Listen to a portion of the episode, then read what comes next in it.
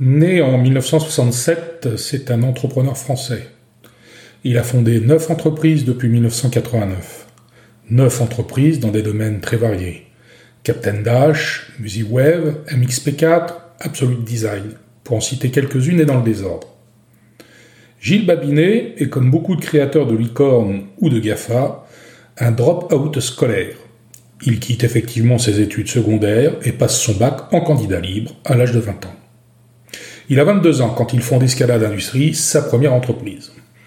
Après avoir été président du Conseil national du numérique en 2011, il en est depuis juin 2018 le vice-président. Mais il est surtout depuis 2012 notre digital champion auprès de la Commission européenne.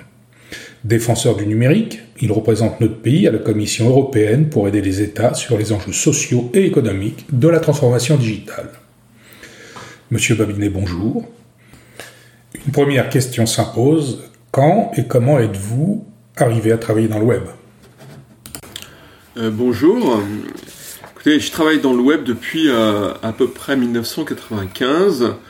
Euh, j'ai monté une web agency à cette époque parce que j'étais à l'époque propriétaire d'une une agence de design industriel et il nous semblait normal de rentrer sur ces métiers du numérique, les premiers métiers du numérique. Donc cette agence s'est développée jusqu'en 2000, date à laquelle je l'ai vendue.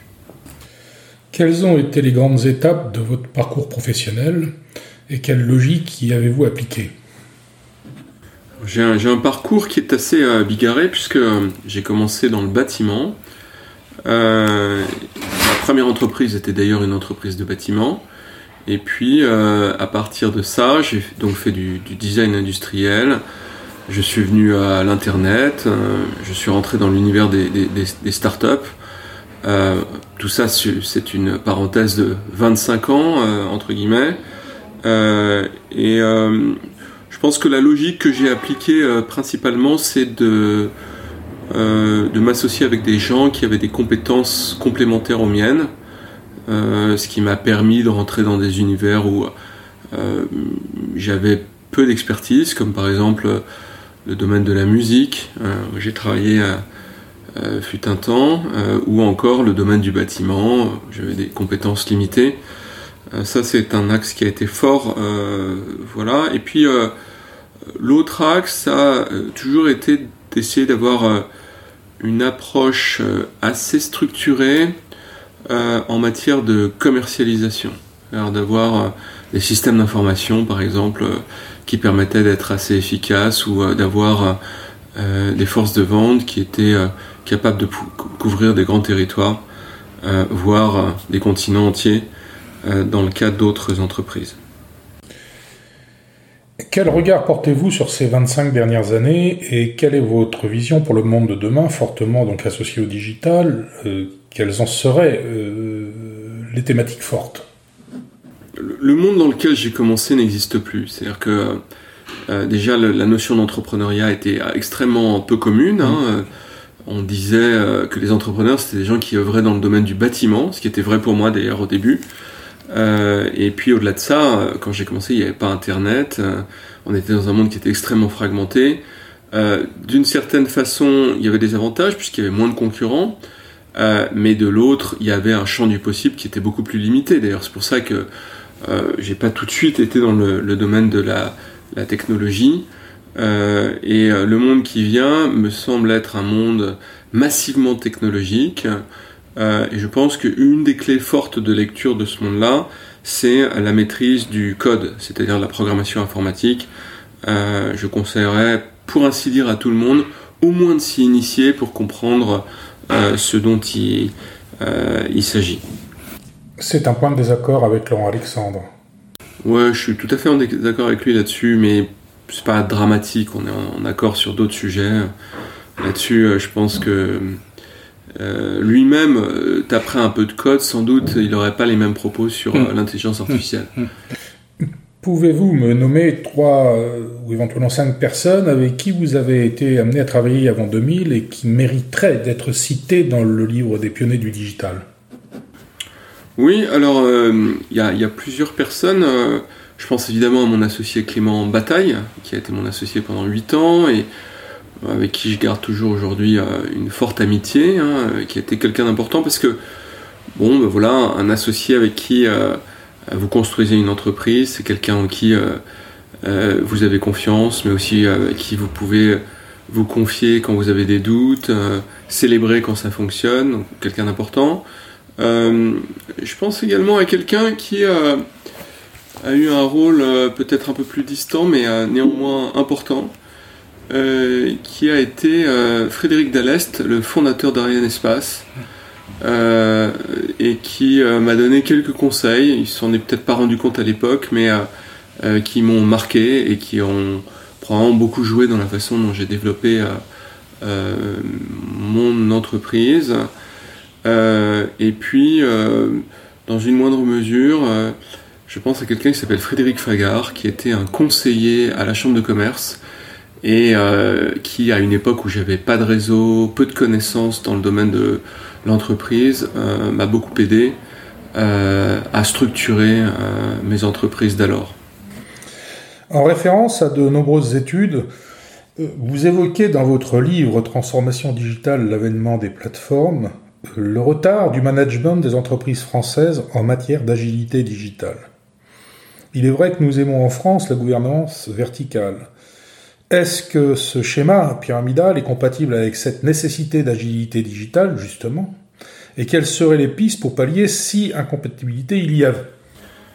Alors, effectivement, je m'épanche beaucoup dans mon livre sur le fait que euh, le modèle français, très verticalisé, très élitiste, est difficilement compatible avec la révolution digitale. Euh, et euh, je pense que c'est quelque chose qui nécessite que on le prenne à, bras le corps, qu'on change la structure managériale des entreprises pour avoir moins, on va dire, de, corporatisme élitiste, c'est-à-dire une espèce de caste qui a certaines d'avoir raison et qui décide pour tout le monde, et pour rentrer plus dans des groupes de projets, ce qui est plus efficace. Ça ne veut pas dire que ce sont des entreprises où il n'y a plus de management, mais ça veut dire que ce sont des entreprises où euh, il y a plus de partage. Euh, ça, c'est absolument certain. Euh, je pense pas que ce soit quelque chose d'inatteignable pour les entreprises françaises, mais le choc culturel est important parce que ceux qui continuent à diriger, en tout cas les grandes entreprises, ce sont des polytechniciens, des énarques, dans une moindre mesure euh, des centraliens euh, et d'autres écoles, mais il faut absolument descendre de ce piédestal parce que euh, il n'est plus approprié dans le monde qui vient. Oui, j'entends bien, cela est une observation, mais comment en pratique faire pour que ce management vertical s'efface? Puisqu'en fait, pour parler franchement, il faudrait en fait rapidement remplacer ces managers. Il faut les remplacer ou il faut qu'ils changent d'attitude. Et donc, moi, je recommande une méthodologie de transformation digitale euh, qui est relativement progressive, hein, mais qui passe beaucoup par euh, euh, le fait de faire des, workshops et de faire en sorte que les collaborateurs nient, entre guillemets, les échelons hiérarchiques pour travailler ensemble. Mm. Donc ça, c'est quelque chose qui est important. C'est quelque chose qui est progressif. On ne peut pas le faire en un seul coup. Moi, je travaille dans différentes entreprises. Je me rends compte que peut pas le faire en une seule fois. Mm. Et, mais je crois qu'on peut le faire néanmoins, ce qui est quand même une bonne nouvelle.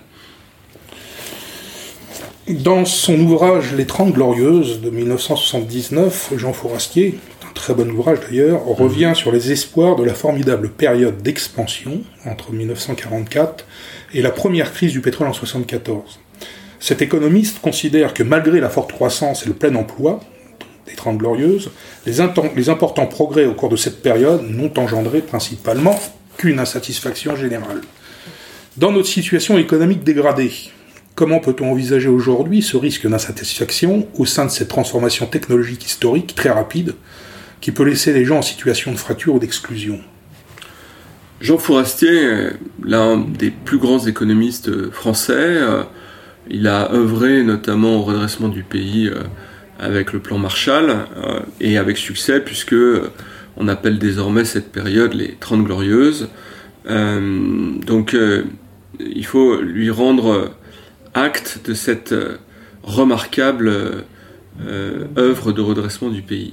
Maintenant, c'est vrai qu'il a, dans ce livre que j'ai lu, hein, notamment, entre guillemets, dénoncé une certaine déshumanisation de la société française au travers d'une taylorisation du travail. Il a évoqué euh, aussi l'individualisme qui est monté au travers de euh, la création euh, d'environnements urbains qui ont été faits très très vite, des villes nouvelles qui n'ont pas permis de créer du lien social.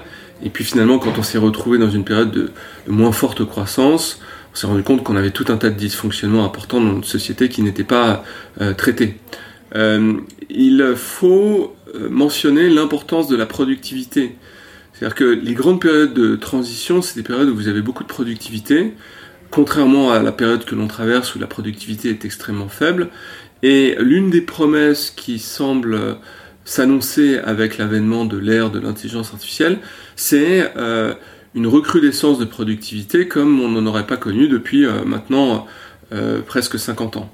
Donc est-ce que ça va arriver? C'est probable. On a de très très grands dysfonctionnements dans euh, la société actuelle qui vont obérer le potentiel de cette productivité, hein, euh, notamment un capital humain qui est insuffisamment formé, euh, une capacité de mobilité sociale qui est extrêmement faible, une formation professionnelle qui est faible également, et ainsi de suite. mais néanmoins, on peut penser qu'on va avoir une possibilité de gain de productivité. Donc il faut absolument transformer la société parce que si cette possibilité est avérée, euh, les opportunités euh, euh, qui peuvent en découler sont inimaginables. et c'est pour ça qu'il ne faut pas agir de façon linéaire. C'est-à-dire qu'il faut profondément réformer l'école, profondément réformer la formation professionnelle, l'enseignement supérieur, et il faut probablement commencer à investir de façon forte dans l'innovation. Ce que je vous dis, c'est intéressant parce que c'est pas nous qui le faisons, c'est les Chinois. Donc euh, ces quatre points que je viens d'évoquer, c'est exactement ce que l'on observe actuellement en Chine.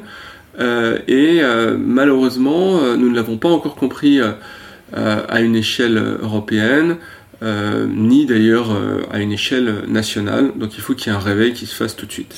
Pour revenir sur la productivité, on s'aperçoit aujourd'hui que la courbe de productivité versus salaire restait relativement en adéquation jusqu'à 1990 autour. Plutôt d'ailleurs 80. 80. 77. Euh, les corrélations. Cette courbe de productivité, qui continue d'ailleurs aujourd'hui sa progression, peut-être faiblement, semble a priori déconnectée des salaires. En Chine, quand on trace cette courbe, peut-on voir également cette même décorrélation? Et peut-on dire aujourd'hui en France que cette progression linéaire, rompue, productivité versus salaire, renforce l'insatisfaction une insatisfaction qui se traduit même quotidiennement dans la rue, avec les Gilets jaunes par exemple. Est-ce que ces mouvements ne vont pas croître justement avec cette révolution technologique en risquant de fracturer d'autant plus la société avec des laissés pour compte et euh, voire même favoriser l'exclusion? Alors ça, c'est euh, vraiment un sujet sur lequel je me suis passionné, euh, la distribution de la productivité. Euh, la productivité, euh, et, je crois que Jean Fourastier l'a vu d'ailleurs hein, de son vivant, euh, mais il est toujours vivant d'ailleurs, Jean mm. Fourastier est très vieux, mais il est toujours vivant. il, a, il a vu cette décorrélation, et aujourd'hui elle est effectivement extrêmement importante, la distribution va presque, presque uniquement au, au, capital. Donc ça c'est typiquement un élément de politique publique qu'il faut traiter, il faut mettre en place euh, des facteurs euh, redistributifs qui permettent d'éviter la captation euh, de la productivité par les capitalistes.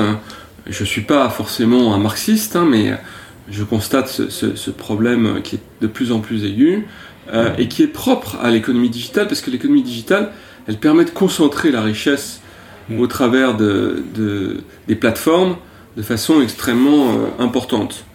Donc cet enjeu-là, il n'est pas du tout euh, traité, euh, mais ça sera euh, la distribution de la productivité ou la guerre, comme on l'a connu au 19e siècle. Cette redistribution de productivité, qui est effectivement rompue par rapport à la redistribution sur les salaires, Mais peut-on également identifier un risque majeur de distribution sur la collecte ou la ressource des États? Peut-on craindre en fait aujourd'hui une ruine des États que peut porter le montage de structures fiscales ou d'architecture fiscale, plus ou moins complexes d'ailleurs, pour certaines du moins déjà identifiées, sur la fuite des capitaux de grandes entreprises? Je pense bien évidemment à l'actualité et les quelques grandes entreprises du numérique. Oui, alors ça c'est le deuxième problème de, l'économie mondiale, c'est effectivement une virtualisation de l'économie et du sandwich irlandais euh, euh, qui fait qu'on peut isoler le profit euh, de façon extrêmement forte. et on a comme réponse à ça ce qu'on appelle BEPS, qui est une, un ensemble de mesures portées par l'OCDE qui permettrait de recapter la valeur. Il faut absolument que l'agenda de BEPS soit promu au travers du G7 euh, et probablement euh, au travers de l'ensemble des pays de l'OCDE, euh, car si on ne fait pas ça, on va avoir des distorsions très importantes et qui amèneront également la ruine et la guerre des nations. La montée du populisme est probablement directement corrélée à la distribution inégale de la richesse et le fait qu'on n'est pas capable de former les gens. Je fais actuellement un papier sur ruralité et numérique. Euh, et euh, on voit bien que euh, la mobilité sociale s'est réduite dans un certain nombre de territoires et qu'elle ne profite plus que aux classes aisées au détriment des classes moyennes et des classes précarisées. En fait, toujours pour revenir donc dans l'ouvrage de 79 de, Fourastier, hein, de Jean Fourastier, il liste en fait trois raisons essentielles qui freinent la propagation d'une technologie. Hein. c'est le conservatisme et son poids. On peut voir euh, effectivement dans l'architecture euh, très verticale des entreprises aujourd'hui l'absence de personnel formé, vous en avez fait déjà allusion, et les fortes contraintes réglementaires. Euh, ces trois raisons sont d'autant plus fortes quand elles permettent de protéger les acteurs qui ont le plus à perdre. En prenant exemple, il n'est pas utile de rappeler ici l'abandon en 1978 des travaux de Louis Pouzin avec Internet, mmh. etc., et son équipe au profit du fabuleux échec Transpac. Mais peut-on croire, des décennies plus tard, que les élites françaises, hein, politiques, législateurs, décideurs, gouvernements d'entreprise, élites françaises ou européennes d'ailleurs, sont aujourd'hui plus clairvoyantes?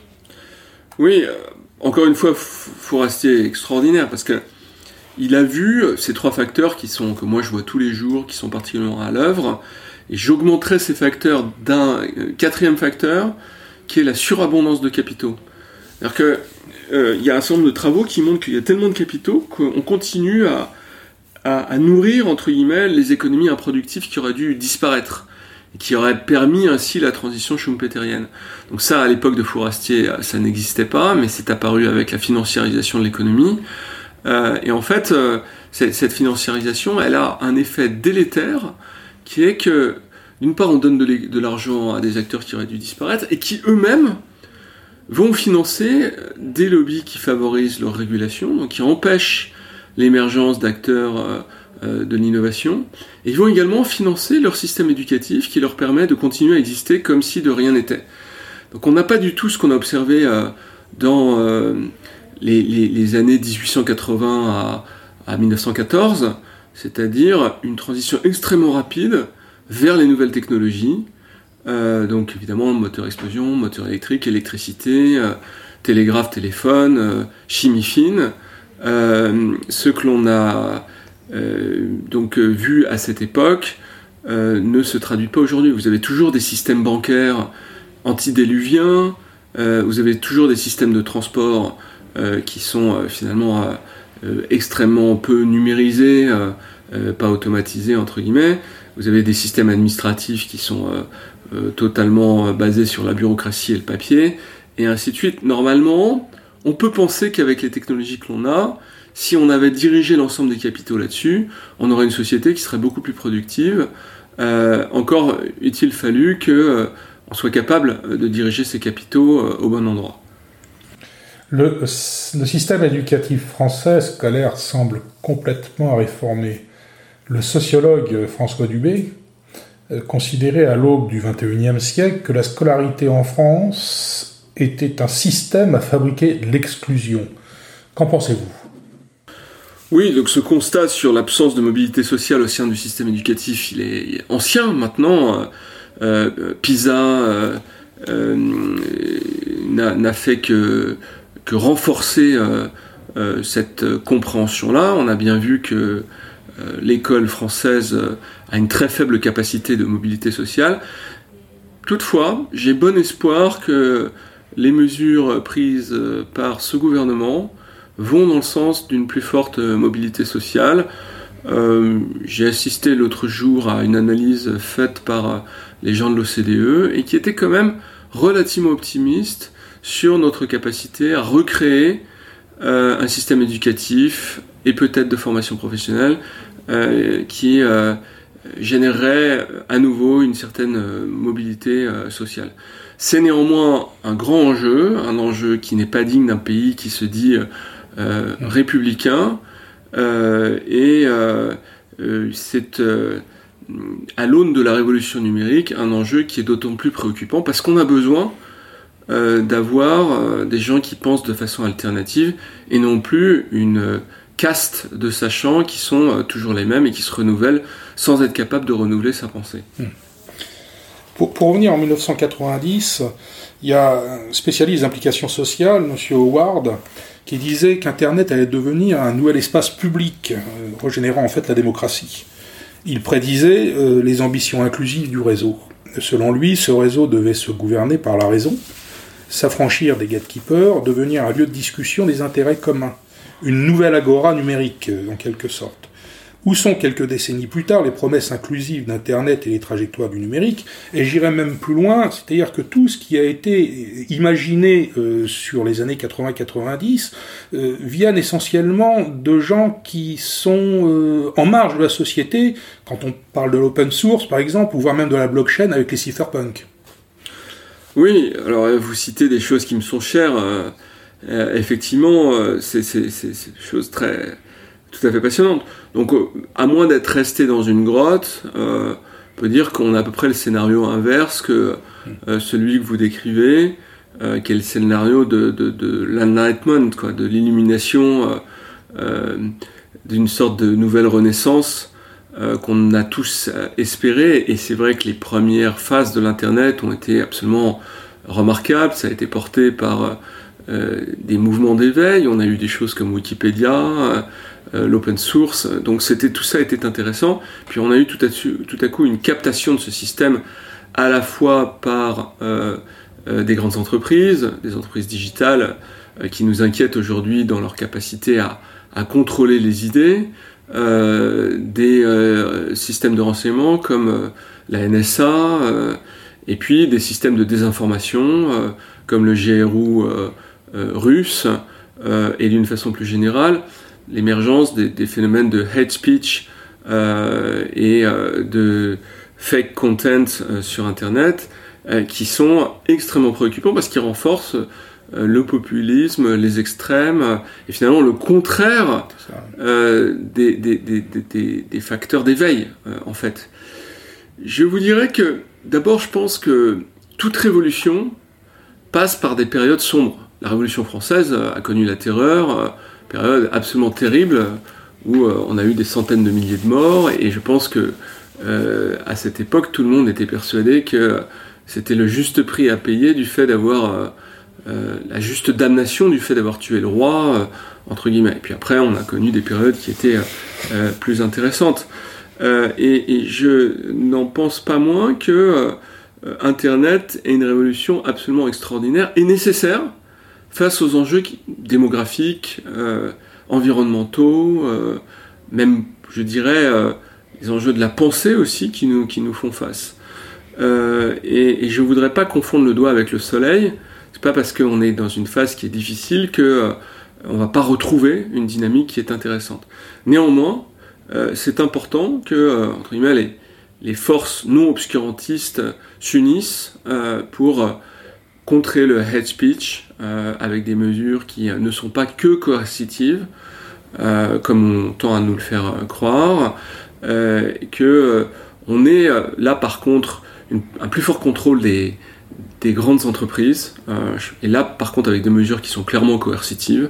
C'est pas normal que le sandwich hollandais continue à fonctionner au XXIe siècle. et puis au-delà de ça, qu'on s'accorde sur des fonctionnements entre États qui soient moins problématiques, qu'on soit capable d'être également coercitif à l'égard des Russes, parce que je pense que leur rôle dans la montée des extrêmes est absolument euh, fondamental euh, et euh, ça n'est pas acceptable. C'est devenu un vrai rock state avec des implications sur l'élection de Trump, sur le succès du Brexit, sur la montée des extrêmes au travers de l'ensemble de l'Europe et probablement bientôt sur le vote des élections européennes. Euh, qui ne sont plus supportables. Et donc, il faut être clairement, extrêmement ferme euh, vis-à-vis de, cet État qui, à lui tout seul, est en train de déstabiliser euh, le monde occidental. Pour revenir en fait sur la Révolution française, on peut s'apercevoir, et c'est assez effrayant, que toutes les utopies qui découlent de mouvements révolutionnaires ou pour aller plus loin, la création par des mouvements alternatifs ou d'éveil hippie vers aujourd'hui ce que sont les nouvelles technologies, que toutes ces utopies ont débouché principalement sur des dictatures.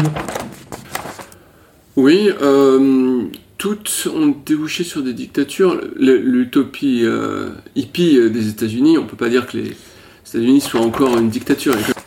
Oui, oui, mais quand on voit les fondateurs des GAFA, qui étaient quand même relativement et plus ou moins très alternatifs, très éveils, Aujourd'hui, en dirigeant leurs entreprises, ils sont pratiquement devenus très autoritaires. Euh, c'est vrai, c'est vrai, mais il y a aussi des choses tout à fait extraordinaires. Il y a des gens qui sont euh, remarquables de constance euh, dans, ces combats. et, je pense que vous avez évoqué ça, mouvement Cypherpunk, de New Frontier Foundation. Aujourd'hui, le Berkman Center.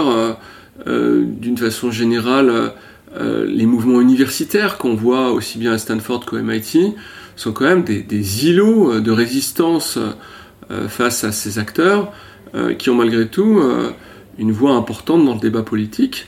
La renaissance aujourd'hui d'une certaine forme de gauche américaine, je pense à Otavio Cortés, bon, bah, c'est des choses qui sont aussi euh, le fait d'Internet. Je pense pas qu'elle aurait réussi à percer aussi rapidement si elle n'avait pas eu Internet. Donc euh, euh, il faut aussi voir ses, bons côtés. et je suis pas du tout certain que les prochaines élections américaines, par exemple, ne verront pas une remontée très très forte de ces idées-là, parce que les États-Unis sont je veux dire, la constante de l'histoire aux États-Unis, c'est euh, euh, la surprise. Euh, vraiment, on, a la guerre froide et tout le monde pense qu'il y aura une prochaine guerre nucléaire et on l'a pas. Voilà. Et puis on a des périodes de macartisme qui vont déboucher quand même sur des mouvements civiques extrêmement puissants. Je pense aux années 60 et qui vont finalement faire refleurir une forme d'idéal démocratique américain. Je crois d'ailleurs que Madame Cortez a de gros problèmes en ce moment pour euh, l'implantation d'un entrepôt Amazon, me semble-t-il. Euh, Jeff Bezos, qui d'ailleurs fait aujourd'hui pression pour la détruire, euh, va probablement y réussir, non? Je dirais pas ça. Jeff Bezos a décidé effectivement de la détruire et il va mettre des moyens considérables dessus. C'est un peu la, vengeance froide parce que c'est elle qui est à l'origine du départ d'Amazon de New York. Je ne peux pas ne pas voir la main de Jeff Bezos dans ce qui se passe actuellement, hein, où euh, il y a des mouvements qui sont très coordonnés euh, euh, contre elle, elle se défend comme elle peut, mais les Américains ne sont pas dupes non plus, et, je pense que le mouvement qu'elle a initié est un mouvement fondamental. Hmm. Et ça va être très très difficile de revenir là-dessus. Jeff Bezos a un appétit de richesse qui est incroyable. Moi, je peux vous dire que j'ai pas mal étudié la personnalité des, GAFA, des, patrons des GAFA, lui n'a que faire de l'impact social. Son premier souci, c'est d'être de plus en plus riche. Mm. je crois que en cela, il diffère quand même de certains autres. Euh, voilà, je suis pas sûr que, euh, même si j'ai des désaccords fondamentaux euh, avec eux, ce soit le premier objectif de Sergey Brin ou Larry Page. Mm. Pour revenir sur ces entreprises, sur ces mastodontes qui concurrencent par leur fortune et leur pouvoir les États, on peut observer, par exemple en Corée du Sud, quand Samsung souhaite, l'État a le petit doigt sur la couture du pantalon et obéit. Oui, alors Samsung euh, est une société qui représente, je crois, 10% du PIB euh, euh, de, de, de, Corée. Il ne faut pas oublier quand même que Samsung a des anciens dirigeants qui sont en prison. Hein. donc, et puis qui sont en prison pour 20 ans, je crois. Corruption. voilà, pour corruption. Donc, malgré tout, il y a une forme de démocratie qui fonctionne. L'ancienne présidente coréenne est en prison également. Euh, voilà, je suis pas sûr qu'on pourrait faire ça en France. Hein. Donc c'est une grande démocratie avec un acteur qui pèse trop lourd dans son PIB, mais bon, euh, qui s'en plaindrait aussi. Quoi. Moi j'aimerais bien qu'on ait euh, un Alcatel qui pèse 10% de la nation. on serait probablement non pas à 8% de chômage, mais aux alentours de 3%, et on aurait des comptes publics qui fonctionneraient certainement mieux parce qu'il n'y a pas de sandwich hollandais dans le cas de Samsung. Très bien. 30 minutes, on va clôturer l'interview. Je vous remercie beaucoup, Monsieur Babinet. Merci, c'était un plaisir. Euh, je trouve que vous avez d'excellentes questions et un fil euh, très cohérent. Merci beaucoup.